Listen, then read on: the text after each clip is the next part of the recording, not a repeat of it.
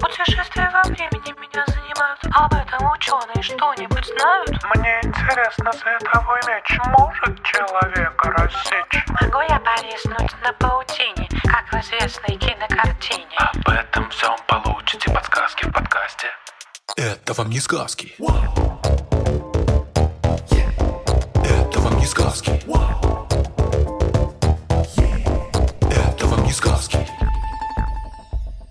Всем привет! Это подкаст «Это вам не сказки». Я Степа Галитеевский. В этом подкасте я, а также мой собеседник Тата Зарубина, Привет, привет. разбираем разнообразные сказки, мифы, мультики на прочность. Сегодня у нас очень крутой вопрос. И этот вопрос, может ли утконос быть шпионом, как Перри в Финисе и Фербе? Этот вопрос нам прислала Лида. Спасибо большое за крутой вопрос. Кстати, у меня есть э, три новости. Две просто прекрасные и одна достаточно плохая. У меня сейчас на фоне очень сильно сверлит дрель. Очень сильно. Я, конечно, извиняюсь, но боюсь, э, какие-то остатки ее звука останутся здесь. Вторая новость. Прекрасная. Мы возвращаемся с э, небольшого перерыва, как вы, наверное, уже заметили. И хотим поблагодарить вас всех за письма, идеи. Нам очень приятно, что вы нам пишете. Кстати, вопросы можно задавать через форму связаться с редакцией в приложении «Гусь-гусь» или на почту hello Ну и последняя хорошая новость. У нас появился магазин. Там можно купить э, две такие авоськи. Одна со светоотражающим э, логотипом гусь-гуся. У меня, кстати, такая. И одна с «Это вам не сказки», и такая есть у меня. Все это можно купить на сайте нашего, так сказать, старшего брата Арзамаса. Поподробнее об этом будет рассказываться в описании этого эпизода, а также в Телеграме и Инстаграме Гусь-Гуся. Ну что, а теперь к делу. Теперь к делу. Расскажи, почему утконос в Финисе и Ферби был шпионом? А, Начну с того, что Финис и Ферб – это два брата-акробата, поистине. Они какие-то невероятно умные, могут мастерить просто невероятные механизмы. Машина времени, значит? Ферб, я знаю, чем мы сегодня займемся. Ага, давай починим машину времени. И еще у них есть питомец – утконос по имени Перри. И он, конечно же, не простой утконос. Это же мультик. Что вы. Он тайный агент, следящий за злобным доктором Фуфелшверц. Нам только что сообщили, что Фуфелшмерц скупает все моющие средства в Триштатье. Вы должны выяснить, что он задумал, и остановить его. Этого профессора надо обезвреживать, а, потому что он хочет захватить весь этот город из мультика, а также отомстить всему миру за его ужасное детство. Вообще-то с э, хозяевами Перри ведет себя как настоящий питомец, причем собачка. Спит с ними в одной кровати, ест собачий корм из собачьей миски, а когда он на секретных заданиях, он встает на две лапы, очень круто дерется. В общем-то, это, думаю, самый крутой персонаж из всех вообще существующих в этом мире. Братья, не знаю, к сожалению или к счастью, не знают, что их питомец тайный агент, ну и каждую серию вставляют из-за него свою легендарную фразочку. А где Перри? Эй, а где Перри? Очень интересно. А как он выглядит в мультике, Степ? Это такой, так сказать, бирюзовый утконос, который на секретных заданиях ходит в черной шапочке, как же без нее. Еще у него есть бобриный хвост, лапы утки, точнее ступни утки, и клюв. Это, на самом деле, не могу сказать, что идеальное описание э, настоящего утконоса, но все-таки что-то общее у них есть. У Перри с настоящим утконосом. Вообще утконосы очень странные существа. Они, конечно, не бирюзовые, а все-таки скорее коричневатые. Но у них действительно есть клюв, а еще они откладывают яйца, у них есть ядовитые шпоры, а они умеют чувствовать электричество, и у них нет зубов, но при этом они покрыты шерстью и выкармливают детенышей молоком. То есть получается, что это какая-то смесь из э, всевозможных существ. И мне кажется, что утконос вообще-то это шпион птиц или рептилий, может быть, в мире зверей, или наоборот. Давай поподробнее поговорим про все его странности. Давай. Во-первых, в отличие от э, других млекопитающих, утконос откладывает яйца, которые похожи на яйца рептилий и птиц. Когда самец ухаживает за самкой, он кусает ее за кончик хвоста и некоторое время, держа этот хвост в клюве, плавает за ней паровозиком по кругу.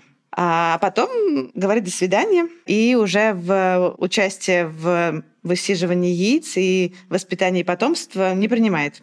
Когда приходит пора откладывать яйца, самка роет довольно длинную нору, в глубине которой строит гнездо. Она делает его из тростника и влажных листьев. Причем она очень хитро носит материал для гнезда. Ну, она прижимает его хвостом к пузу и так затаскивает в нору.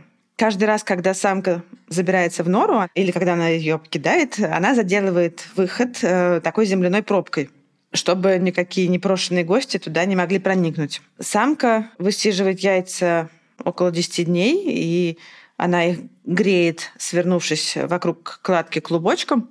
И когда маленькие утконосы вылупляются, они пробивают скорлупу своих яиц э, яйцевым зубом. Это такой маленький роговой бугорок на клюве. Такой же яйцевой зуб есть э, у птиц и рептилий. Может, ты помнишь, мы когда-то про это говорили. Помню, да. Этим зубиком они в молодости пробивают оболочку яйца, в котором росли. Да-да-да. Они, собственно, ровно для этого и нужны. И потом э, через э, некоторое время после вылупления исчезают. Малыши утконосы рождаются голыми, слепыми, совсем крошечными. И после вылупления несколько месяцев остаются в норе. И весь этот период они питаются только молоком. Все-таки не зря же они млекопитающие хотя и вылупившиеся из яиц. Но здесь у них тоже не все в порядке, потому что у самок утконосов нет сосков. И молоко выделяется через э, расширенные поры на животе у самки, и детеныши просто слизывают это молоко с шерсти матери. А потом они уже подрастают, и примерно в 4 месяца они уже выходят на, наружу из своей норы и э, отправляются на охоту. Слушай, они реально очень похожи на птиц и рептилий. Даже сложно поверить, что они правда млекопитающие. Ну, все-таки что-то от млекопитающих у них тоже есть. Они ну, так, шерстяные и, и, и молочные. Но это еще не все их э, особенности. Про клюв давай поговорим. Клюв у утконоса совершенно замечательный. Такого клюва нет больше ни у кого из э, млекопитающих, но и у птиц тоже такого клюва нет. В отличие от э, утиного клюва, клюв утконоса покрыт тоненькой, мягкой и очень приятной на ощупь замшевой кожицей. Зубов у утконосов э, нет, как их нет у птиц, но зато обычно они есть у млекопитающих. Но на самом деле у маленьких утконосов зубы есть, их целых 8 штук, но они быстро стираются, и во взрослой жизни утконос их не использует. Вместо этого у него во рту образуются такие жесткие пластины, с помощью которых он э, перетирает свою еду.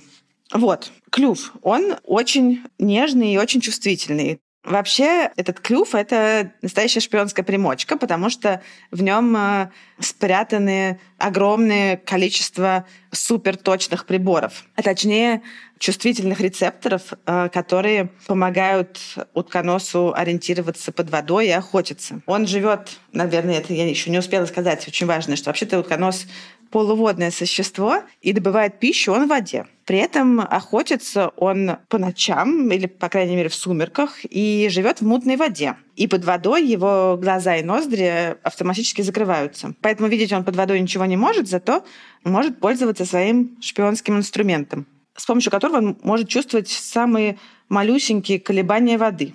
Например, он может почувствовать движение крошечной креветки находясь э, на расстоянии 15-20 сантиметров от нее. И, конечно, поймать ее и съесть.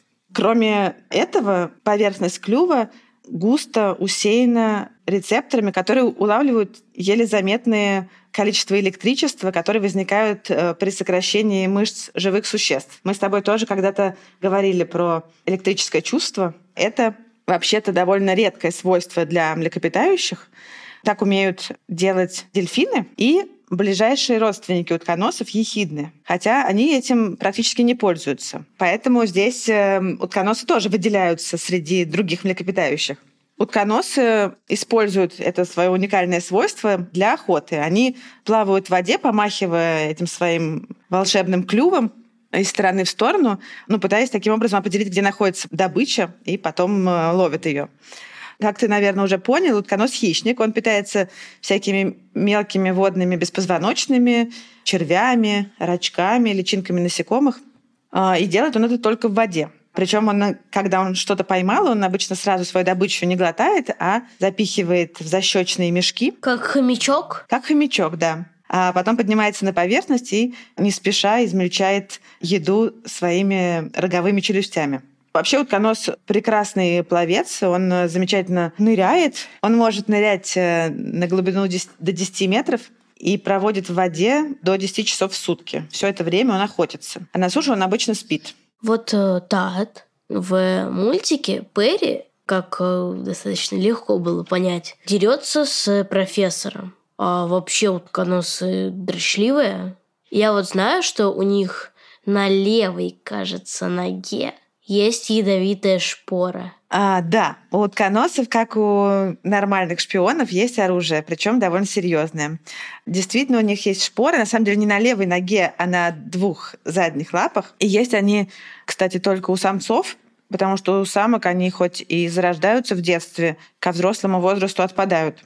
И здесь утконос тоже достаточно уникален э, среди млекопитающих, потому что ядовитых млекопитающих очень мало. Некоторые землеройки бывают ядовитыми, и э, такие тропические мелкие приматы ночные, толстые лори.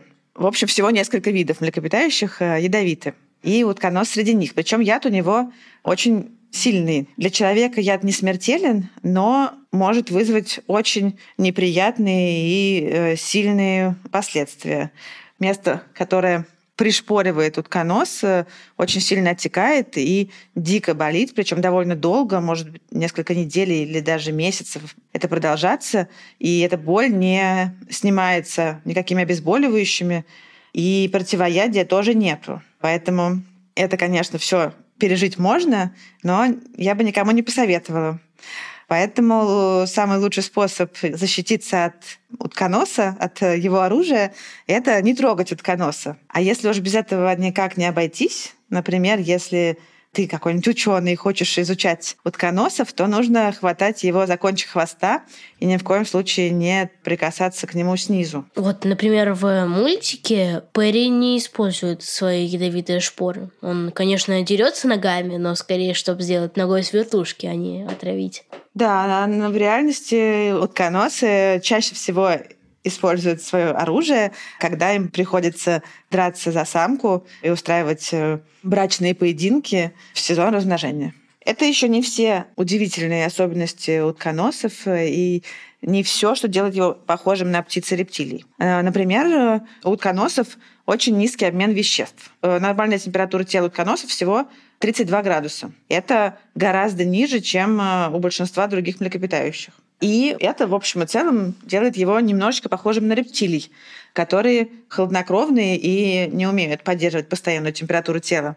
Но это, то, что у него довольно низкая температура, помогает ему экономить энергию на обогрев, особенно когда он плавает в холодной воде. Для того, чтобы еще сильнее уменьшить э, потерю тепла, у него очень густой э, мех. У него супер плотный подшерсток, такие маленькие волосики. И есть также и нормальная шерсть, э, более грубая. И вместе они э, рядом с кожей задерживают э, слой воздуха. Получается, что когда утконос ныряет, он фактически остается сухим, находясь в воде. Как будто бы он плавает в специальном водолазном костюме. Слушай, а если он плавает в водолазном костюме, может, он еще и ходит на двух ногах? В мультике, кстати, он ходит на двух ногах на своих секретных заданиях. Слушай, вот тут нет. К сожалению, здесь на суше суперспособности утконоса довольно быстро заканчиваются, потому что... Его суперспособность на суше, как ты, кажется, уже говорила, много спать. Да, на суше он предпочитает э, спать в своей норке, потому что он довольно неуклюже ходит по суше, и ходит он на четырех лапах. Так же, как крокодилы или ящерицы и другие рептилии, у тканосов лапы отходят от туловища в бок, и получается, что их колени смотрят э, в стороны. И животному приходится постоянно как будто бы отжиматься от земли, и на это тратится очень много сил. Спортивное животное. А у млекопитающих э, не так, у них лапы отходят от туловища вниз. Не спортивное животное, не спортивное животное. И, в общем, утконос на суше старается ходить поменьше и побольше сидеть в норе и спать. А вот плавает он замечательно, у него обтекаемая форма тела, а, у него лапы с перепонками и хвост, похожий на бобровый. Когда он плавает, он помогает себе передними лапами, а задние обычно прижаты к туловищу, и их он использует вместе с хвостом больше для руления. Причем лапы у него интересно, что они у него приспособлены одновременно и для плавания, и для копания. То есть у них такие перепонки, которые... То есть это набор бобр плюс крот? Ну, скорее не крот, а... В передних лапах только. Ну, ну, может быть. Просто у него лапы такие перепончатые, но эти перепонки могут загибаться, так что у них, э, когда перепонки подгибаются, начинают торчать когти. И этими когтями он уже прекрасно копает свои норы. А, но это не... Это уже не крот, это уже экскаватор. Нет, это что-то понежнее. Слегка чем... поменьше, да. Да, что-то понежнее, чем экскаватор. Ну что ж, за один вопрос мы узнали еще больше животных, которые входят, так сказать, в утконоса. Тут тебе и экскаватор, и крот, и... Экскаватор, конечно, самое главное животное в этом списке. Ага. Как же без него? Бобер. Ну, ладно, я думаю, пора переходить э, к последнему вопросу. Где живут утконосы? Вот, например, в мультике э, он, как его хозяева, живут в Америке. Кстати, я, кажется, знаю, где живут утконосы. Ну? Да не кажется, я точно знаю, они живут в Австралии. Точно. Где же еще таким странным существам жить, кроме как бы Австралии? Да, только в Австралии могут жить такие странные существа. Я с тобой совершенно согласна. Причем они живут на самом деле не совсем не во всей Австралии, а только на востоке ее и еще на острове. Еще лучше. И еще на острове Тасмания. Живут они у берегов а, речек и озер, и ночью в сумерках они живут в воде, а днем спят в своих норках. То есть они ночные животные? Да, они ночные животные. Не знал. Это вообще что-то новое. И поэтому увидеть их в природе довольно-таки трудно. Потому что либо они в воде ночью, к тому же еще в мутной воде, либо они днем дрыхнут в своих норках. Но сейчас, э, кроме всего прочего, довольно сильно и быстро сокращается их ареал. Хотя, конечно, сейчас на них уже не охотятся, а до начала 20 века на них охотились ради меха. Ты же помнишь, что у них совершенно суперский мех. Да. Вот. Но потом их стали охранять, и в Австралии э, очень много заповедников. Но, тем не менее, все равно из-за того, что разрушаются места обитания, из-за того, что загрязняется вода или строятся плотины, и из-за того, что в Австралии появляются разные хищники, которых раньше не было, ареал утконосов сокращается, и за последние 30 лет он э, сократился на 20%. Очень сильно. Блин, грустно, что утконосы такие, такие крутые, такие интересные, но э, как бы все равно человек не может их, конечно, в покое оставить и делает плохо, в общем. Да, утконосы действительно очень крутые, и, между прочим, в Австралии живут еще их родственники, о которых я вскользь говорила уже сегодня, это ехидны. И вот утконосы и ехидны, поскольку они такие странные, их поместили в отдельную группу млекопитающих. Это целый отдельный подкласс, который называется первозвери. А к другому подклассу относятся все остальные современные млекопитающие, которые не откладывают яйца. группа, которая относится утконосы и ехидны, это самая ранняя веточка млекопитающих, которая отделилась от остальных больше 160 миллионов лет назад. Такие животные, кажется, еще называются реликтовыми. Да, такие животные называются реликтовыми, и Австралия — это ну, такой э, заповедник или музей таких реликтовых древних животных, которые дошли до нас с каких-то древнейших времен. Самому древнему родственнику утконоса, которого нашли в Австралии, 110 миллионов лет. Он был э, довольно небольшим животным, немножко напоминал грызуна. А другой родственник утконоса, которого нашли уже совершенно в другом месте, нашли его в Южной Америке, в Аргентине, наоборот, был огромным животным. Правда, судят о его размерах исключительно по единственному зубу, который смогли обнаружить. Но считается, что а, это был гигантский утконос. Ну, он был длиной больше метра, и это самый большой известный утконос. Ученые вообще очень интересные люди. Допустим, нашли они какую-нибудь маленькую, совсем малюсенькую косточку и начинают рассуждать через, через месяц, в, в, в какой период спаривались эти существа. Очень интересные люди эти ученые. Да, они по одной косточке могут и восстановить и целый облик древнего животного, и представить себе, как оно себя вело. Не знаю, было ли оно теплокровным или хладнокровным, были у него перья, в общем, кучу-кучу... Э, Ученые э, крутые люди. Безусловно. Ну вот, между прочим, этот самый единственный зуб помог нам понять, что раньше эти самые яйцекладущие млекопитающие жили э, в Южной Америке. А это значит, что они появились э, на Земле тогда, когда Австралия, Южная Америка и Антарктида были единым целым. Но потом они разошлись, и в Южной Америке их не осталось, а Австралия по множеству разных удивительных причин оказалась таким вот заповедником и музеем древних реликтовых животных. Это круто. Австралия не перестает нас удивлять. Точно. В общем, когда смотришь на утконоса, кажется, что это вообще конструктор из разных кусочков которого пытаются собрать из остатков каких-то странное животное. Я могу попытаться назвать все кусочки этого пазла под названием утконос. Давай. Клюв, как у утки. Хвост, как у бобра. Лапы, как у экскаватора, но я могу снизойти до крота. У него скорее, если уж так говорить, то скорее на утку больше похожи лапы. Но с ну, когтями. Хорошо. Тогда утиные лапы. Яйца от птицы. Ну, а температура тела от рептилий. И походка. Походка от присмыкающихся, тоже рептилий. Ну, еще есть разные странности, вроде ядовитости и умения чувствовать электричество умение чувствовать электричество, это дельфин какой-нибудь. А яд? Яд — это змея. Ну, в общем, утконос — это огромный пазл. Да. Очень-очень интересный и странный. Да, ну и он, конечно, собрал в себя... На самом деле он просто сохранил э, в себе какие-то древние черты своих предков. Так что, возможно, он э, никакой не шпион, а просто посланец из прошлого. Хм. Ну ладно. Ну что, на этом будем прощаться и заканчивать?